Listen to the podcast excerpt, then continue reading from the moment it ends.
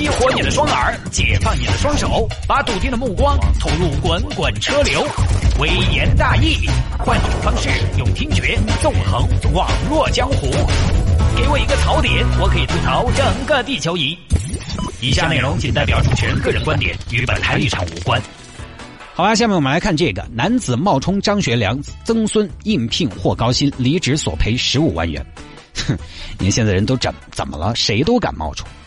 之前嘛，冒充乾隆的，冒充公主的，冒充国民党高官后代的啊，在中国内地有一个金库，里头有几亿的黄金。哼，这儿又冒充张学良的曾孙来找工作。这个事情呢，发生在大辽宁、大东北，也就是张学良将军的根据地奉天当年叫。这儿有个吴某，二零一二年呢，吴某想找份工作，但是呢，眼高手低，撇的看不起，好的进不起。基层的不想做，高层的又不够格，就每天想办法。哎呀，我这个怎么才能一入职就当个干部呢？手底下带个十来二十个人，现那么现在混职场不外乎就是要么你学历高，对不对？你清华北大研究生、博士毕业，你去一个单位公司，跟你人家不得喊你做前台，或者要么你有关系，上面有人，哎，你舅舅是老总，你舅妈是财务总监，你这儿侄儿啊，勉强可以走个捷径，弯道超车。哎呀，但是这些资源我都没有，怎么办呢？小吴突然想到，要是有背景，可能一般的公司也会对我另眼相看吧。啊，你比如说某个高官的后代，但这个东西呢，你说现任高官其实很容易穿帮，对不对？你跑去说，你好，我是李大康书记的大侄儿，你给我滚！我还是沙瑞金的小舅子呢，对不对？你这个蒙不过去，到时候老总找你，哎，小李啊。这儿端午节把你们舅舅沙瑞金喊过来吃顿饭嘛？这边我们有个项目想咨询一下他的意见，你怎么办？你请不来，所以不行，不能说是现代在世的名人的关系，只能说已经不在了的，还得隔点年代。同时呢，还要目前没得啥子政治权利的人。想来想去，我大东北有什么名人呢？完颜阿骨打，耶律阿保机。不行，这都太远了，现在应该没人买账了。想了一下，近代最有名的就得数张学良将军了。行，那就张学良。那我是张学良的什么呢？抠了半天，算了一下，张学良将军一九零一年出生，打二十岁为一代。一九二一年他儿子出生，一九四一年他孙子出生，一九六一年他曾孙出生。嗯，跟我年纪差不多，那就是儿子的儿子的儿子，这个合理。于是呢，就去办证中心。但我说的办证中心，是类似于当年的九眼桥办证中心啊。哎，不过你要说啊，你不要说。我觉得诸多办证中心后头办事最方便的还是九眼桥办证中心，效率高，服务好，而且呢可以办的种类很多，一个中心管所有证。你才不会今天跑了跑明天，明天跑了跑后天。当年也是深受人民群众的喜爱。啊，开个玩笑说回来，吴某呢就伪造了张学良将军的台属证，准备妥当之后就到处物色工作，最后呢看到一家贸易公司有个职位是办公室主任，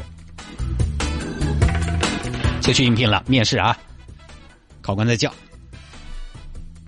这个这个下一位，嗯，吴英雄，吴英雄怎么又是吴三桂他们家的？来了，来，请坐，小伙子，你是应聘的吗？呃，对对对，你应聘啥子岗位呢？我这个应聘办公室主任。哦，办公室主任，我们办公室主任要求比较高，这个我知道。有什么要求吗？学历够不够嘛？学历不够啊，拿下一位。考官您稍等。据我所知，贵公司是做贸易的吧？对呀。好，贸易这个行业有句话，不知道你有没有听过？哼，叫学历不够，人脉来凑。啥子意思嘛？你有人脉，哼，人脉倒是谈不上。祖上积德，福荫子孙，我们晚辈大树底下好乘凉啊。呃，不知道阁下靠的这棵大树是？民国四大美男子张学亮啊？是，你是张学良的亲戚？是的，我是他的曾孙。那你要是张学良的曾孙，我就是张学友的舅舅。你看你不行是不是？来坐稳了，给你们看看台属证，往桌上一丢。反正这个台属证呢，我也没见过，上面具体呢登载一些什么样的信息也不太清楚，不清楚这个细节。反正就是这个台属证一丢出来，加上他自己口若悬河编了一些，让对方相信了，他就是张学良的曾孙。哎呀，真是失敬失敬啊！我们有眼不识张学良的曾孙呐。哎。也不怪你们。现在骗子挺多的，打着什么名门之后招摇撞骗的不在少数。你们如此严谨，让我觉得我们公司很有前途，管理很规范嘛。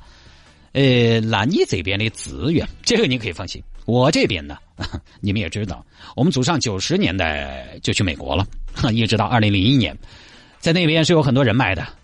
咱们公司做国际贸易的吧，贡献点业务，牵线搭桥，政策上宽裕一点，应该是没有问题的。哈哈，呃，那行啊，我们公司高层商议一下，今天给你电话，今天给你回复。呃，你咋称呼呢？我姓吴。你作为张学良的曾孙，你咋姓吴呢？哈，是这样的，我跟我妈姓的。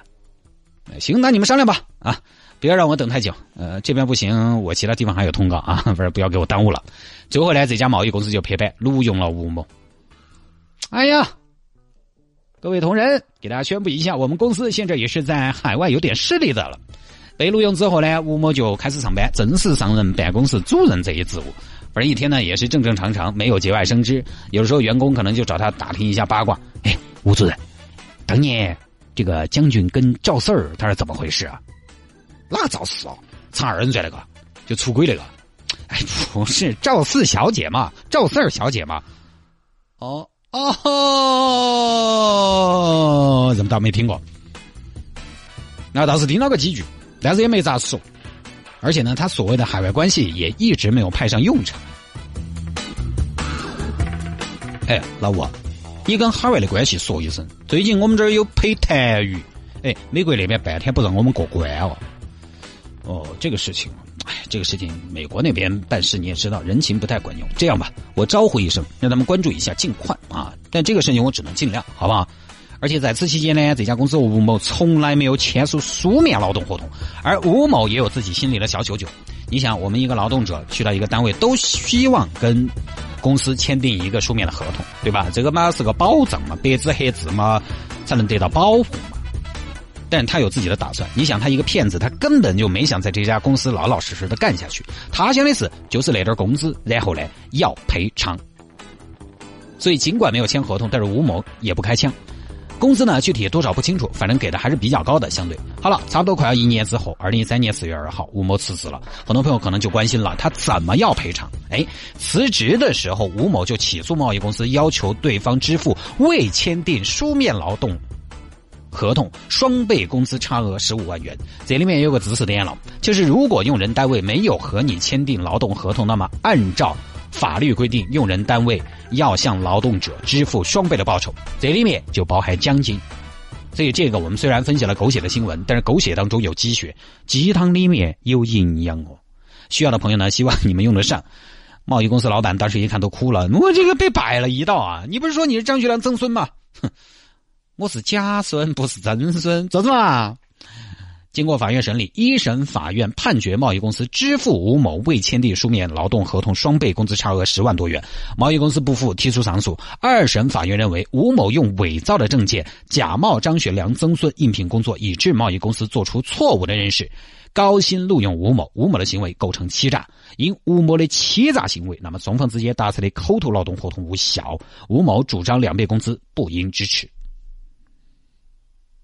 二审法院判决驳回吴某的诉讼请求。其实我觉得这种用假资料的，应该还是除了不支持他的诉讼请求之外，是不是还应该判他那么一会儿？哎，判一点，不然我跟你说，以后再继续行骗。危害挺大的，所以呢，最后吴某就是算来算去算自己竹篮打水一场空。而且我想问一下，如果求职者在求职的时候，比如说我们去求职，有的时候可能都会适当的加工了自己的简历，夸张了自己的经历，这种有吗？或者直接造假？那在后来遇到劳动纠纷的时候，是不是都会对自己不利呢？如果是的话，就建议大家不要这么做了，自己是个啥子白样就是啥个白样。哎，所以这个东西啊，大家还是要老大老实的，诚信是第一步。一进公司就在骗你，后面可能要更多的谎言来弥补，最后呢，扯谎越来越大，警方就补不上，还被自己坑了。不过呢，这个贸易公司也真是的啊，感觉是倒闭的前夜了。你是怎么能够相信张学良的曾孙要在你们那儿上班的？